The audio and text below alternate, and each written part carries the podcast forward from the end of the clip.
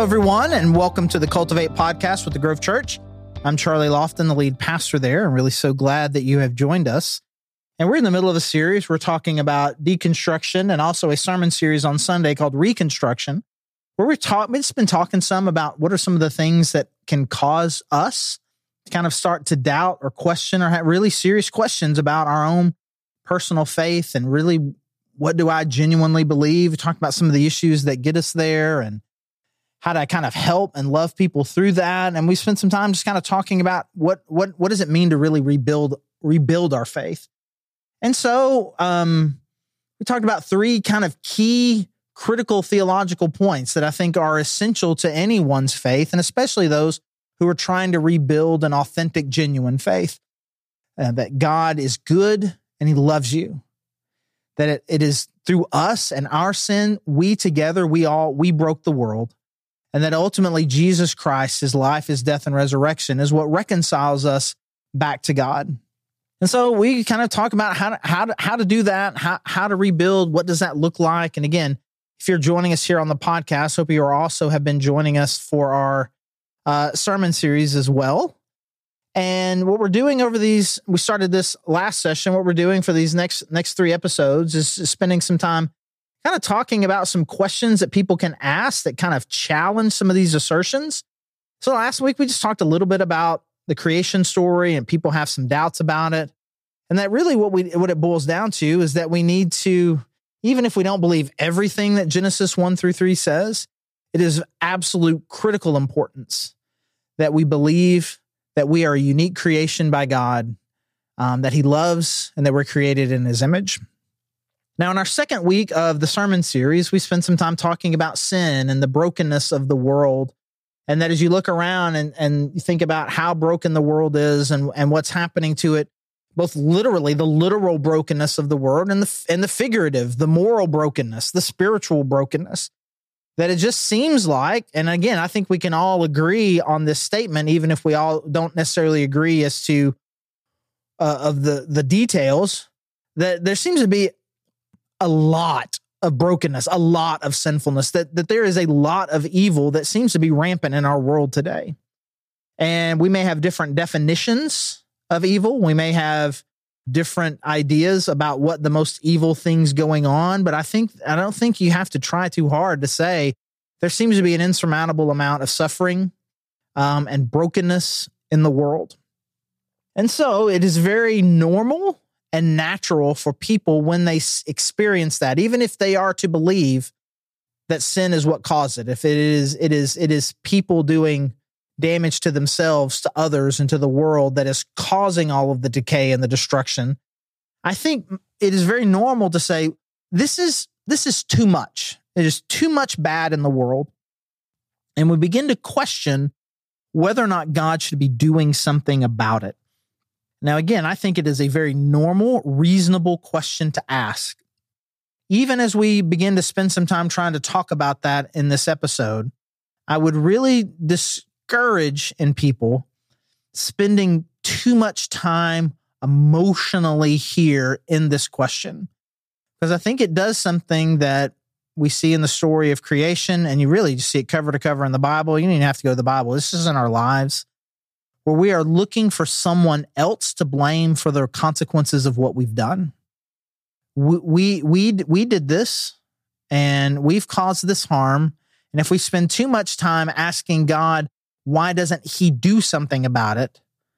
We miss out on really the important thing, which is really the, the responsibility and culpability that individually and we have in what we have built.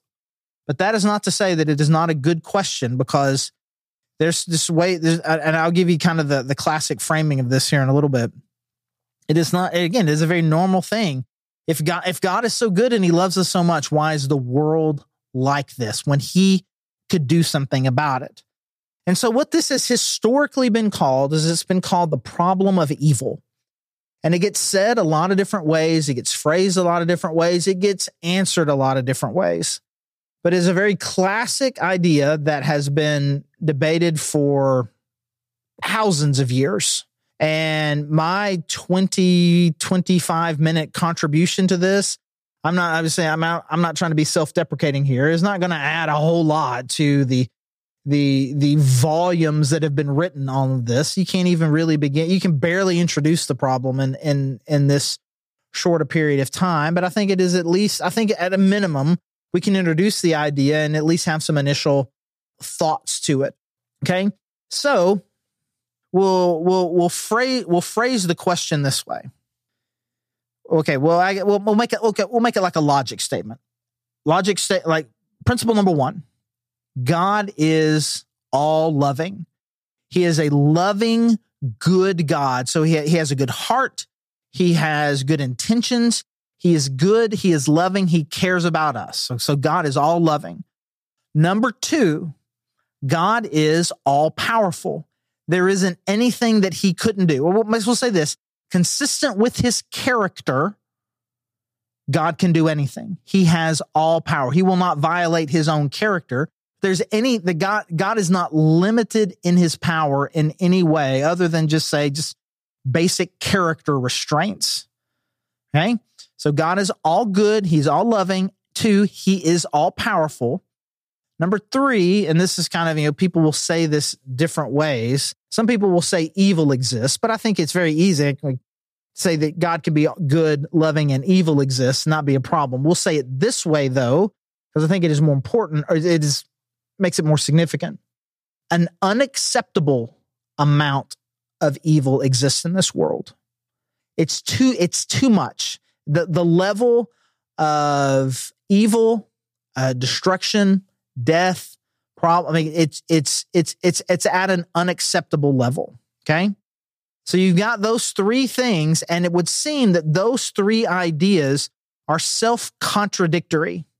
That it is not possible for a good God who has power to tolerate an intolerable amount of evil. How does God tolerate an intolerable amount of evil?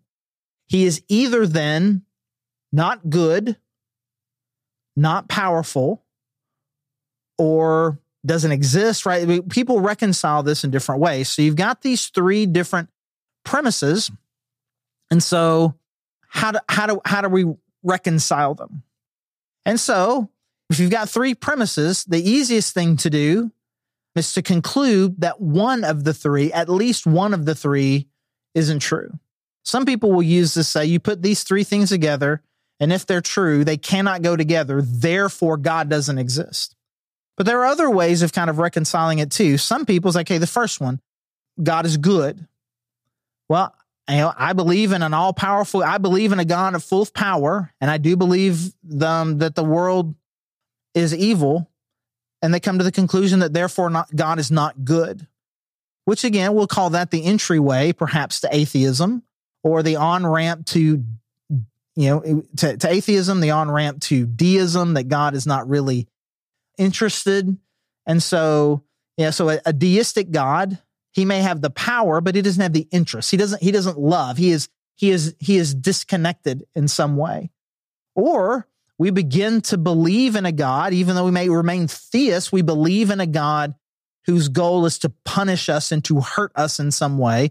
And he doesn't really love us.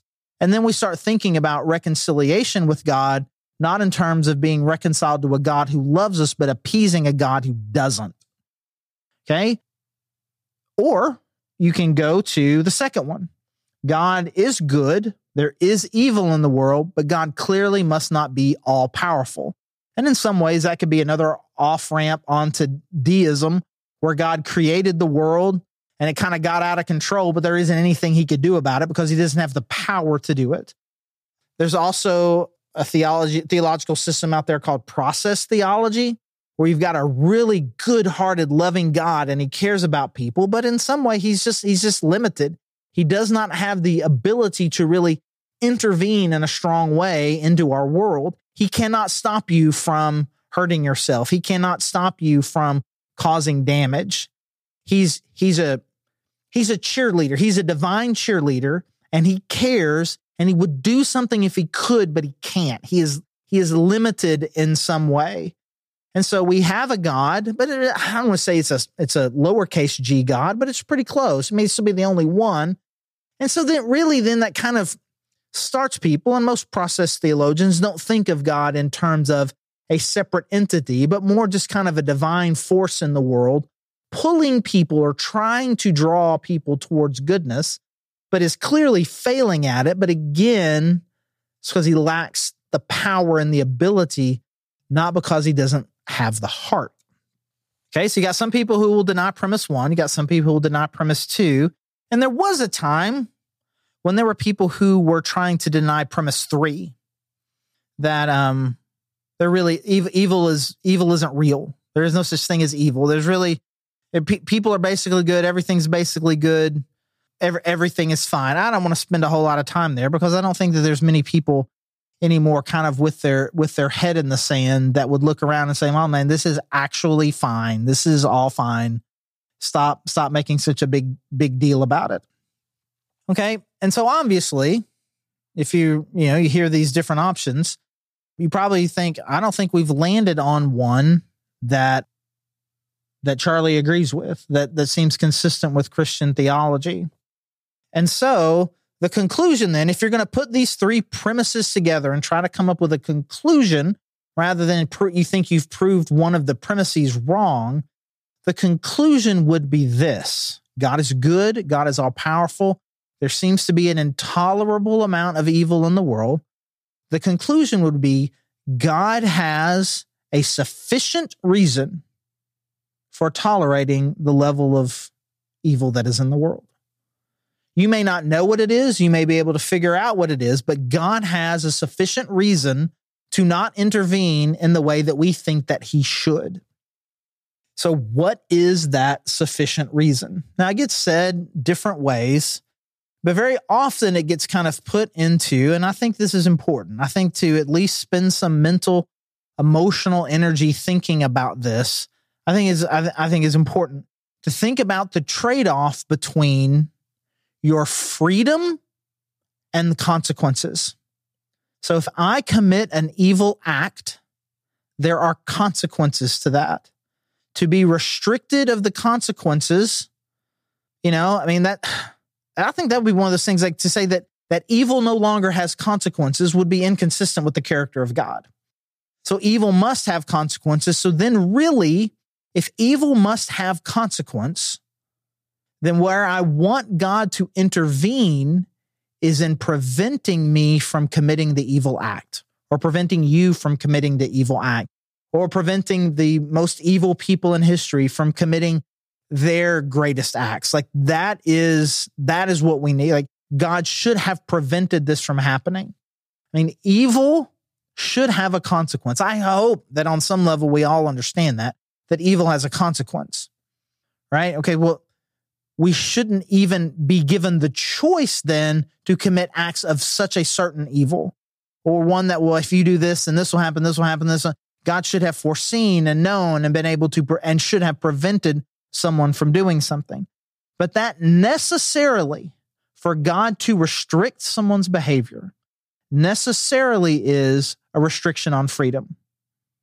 And so there are choices that you are not allowed to make. There are things that God will not allow you to do because in his mind, that is too evil.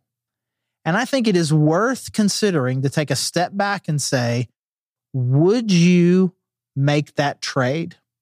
Would you make the trade and exchange your freedom for there being less evil in the world? And I think, on the one hand, a very simplistic answer would be absolutely. I would make that trade 10 times out of 10. It's not, it's, it's a no brainer, except that we make the, we've been making the opposite opposite decision our whole lives from the time that we were toddlers and had the ability to move on our own all the way through elementary school and pre adolescence and adolescence and post adolescence into college, even to early adulthood. We have spent our entire lives telling our parents, our teachers, everyone who is in authority of us, you don't get to tell me what to do. I want to make my own mistakes and I want to learn from my own mistakes. I want to do what I want to do. You can't tell me. We, we live lives where we consider anyone who is trying to restrict our freedom, even if it is for our own good. We consider people like that to be part of the problem. Our parents, you know, leaders, you know, uh, people, you know, police officers. Um, I mean, there's, I mean, you don't have to, you don't have to go too far on the internet. You don't have to get too neck deep in the internet to get no matter left, right, or middle, to have these people having conversations that it is, it is, it is better to allow people to make bad choices than to restrict their freedom. And it doesn't matter if you're talking about um, sexuality, it doesn't matter if you're talking about uh, guns and violence, you're talking about war, you're talking about issues around life and abortion and adoption and those kinds of things, that it is inappropriate for government or people, people in leadership to restrict freedoms, even if it has a bad consequence. And people will jump all over the map as far as what they think about that, depending on their political opinions about the particular issue. But I think there's enough confusion and there's enough controversy, there's enough diversity there to help us understand that it's not so clear cut. Where should freedom end for, quote, the greater good? How much freedom is the right amount of freedom to give up in order to achieve a greater good. I don't think that we collectively agree on that. I don't think that you could get any number of people to agree on that. And so for us to be able to say, I know absolutely for certain where the line is and we have crossed it, I think is disingenuous. Now, we may all collectively decide on some level, well, well, this is definitely it. God should be restraining evil. Who's to say that he's not? I would imagine he probably is. God is restraining evil. This is what God is doing. He is restraining evil in the world. He is active in the world, which should, in fact, scare us to death that the God of the universe is, in fact, restricting evil. The second thing that I would like to say about it is I think God should restrict, he should limit evil. We see him doing that. That is, in fact, the story of Noah's Ark. It is the story of the Tower of Babel. It is the story of Sodom and Gomorrah, where God looked at a certain amount of evil and said, I'm, I'm not going to tolerate any more of that. We see it in the exile when he had the Babylonians come and conquer his people. There are several moments in biblical history where God says that's too far and he begins to do something about evil. The, the conquest of Joshua, the when when they would go from town to town and they would wipe out these towns, it was a judgment on the evil of these places. And so all of those instances, let's just specifically with Noah's Ark. When you say God should restrain evil in the world, are you saying you want more Noah's Arks? No, that's not what we're saying. Again, there when when God does it, it doesn't feel good. And so I think it is important for us to say, okay, it's not so clear cut where the line should be. We don't really want God to we don't really want God to judge evil, but I don't really necessarily want him to restrict my behavior either. And so what we've, what we've got God again, what he's doing is balancing some principles that we don't necessarily have a better answer for. Again, you can you can say, "Well, I don't I don't think this is it." And then we have to decide whether or not we trust God or not is really what this is ultimately going to come down to. Because there's another thing that that God talks about when he's and again, it's it's it's in passages around predestination. And just even me bringing up predestination is is going to be a problem. And so I don't necessarily want to get lost in predestination, but there's there's something that God says that I think is is important. Verse 22 of Romans chapter 9. What if God, although choosing to show his wrath and make his power known, bore with great patience the objects of his wrath, prepared for destruction? What if he did this to make the riches of his glory known to the objects of mercy? What if God is tolerating an overwhelming amount of evil because he wants to show you how gracious and kind and merciful he is?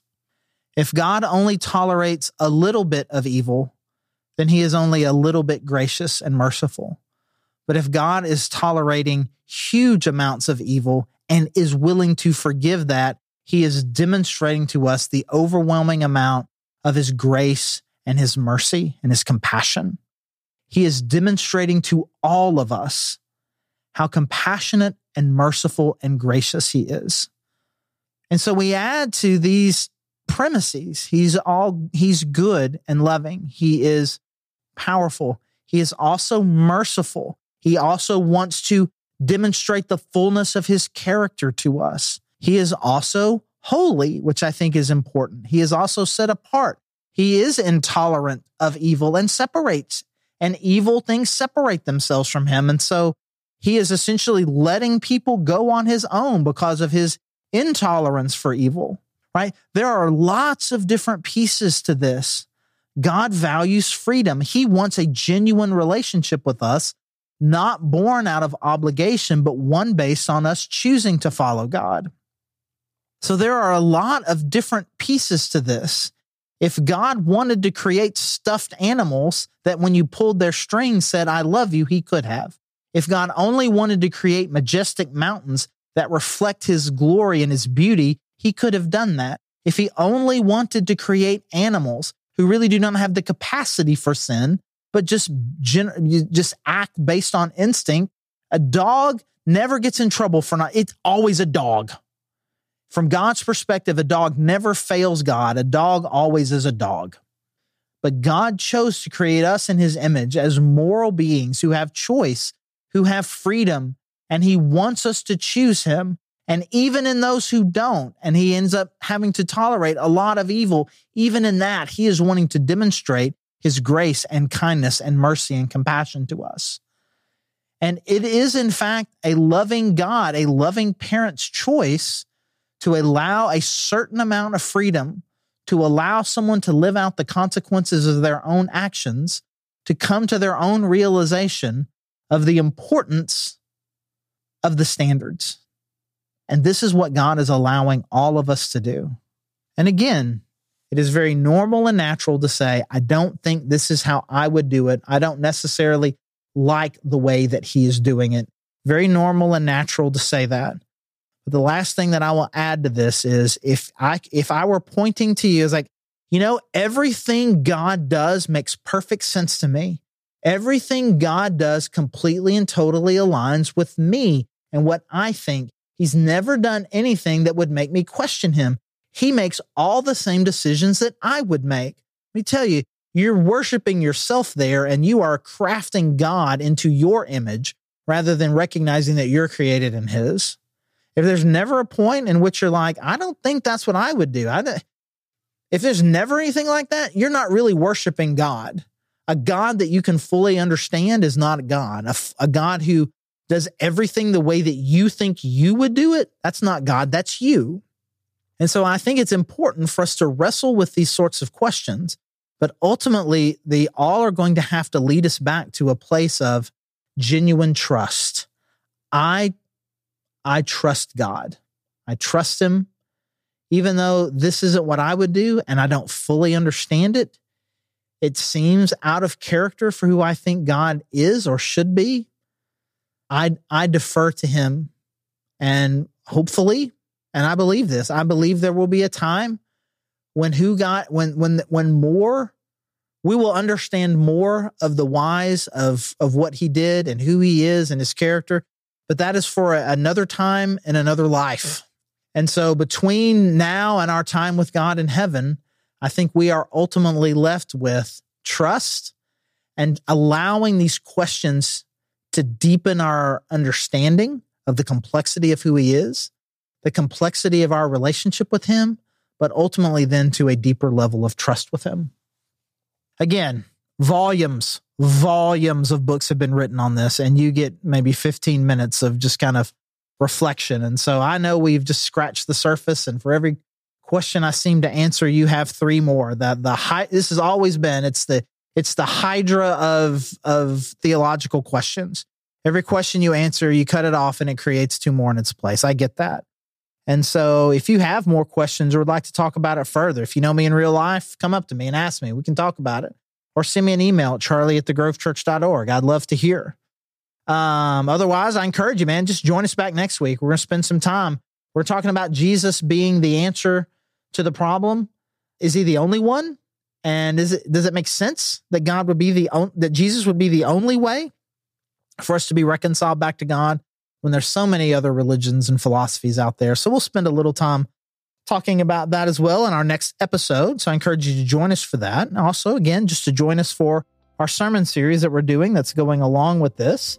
You can find all the information you need about our services at thegrovechurch.org slash connect. Our service times, we'd love to see you in person, or you can join us online as well. Everything you need about that is right there. Either way, we'd love for you to fill out that form and let us know that you're listening. We'd love to know that you're out there in any way that we can support you. Please let us know. Again, I'm Charlie Lofton, lead pastor, and thank you so much for joining us.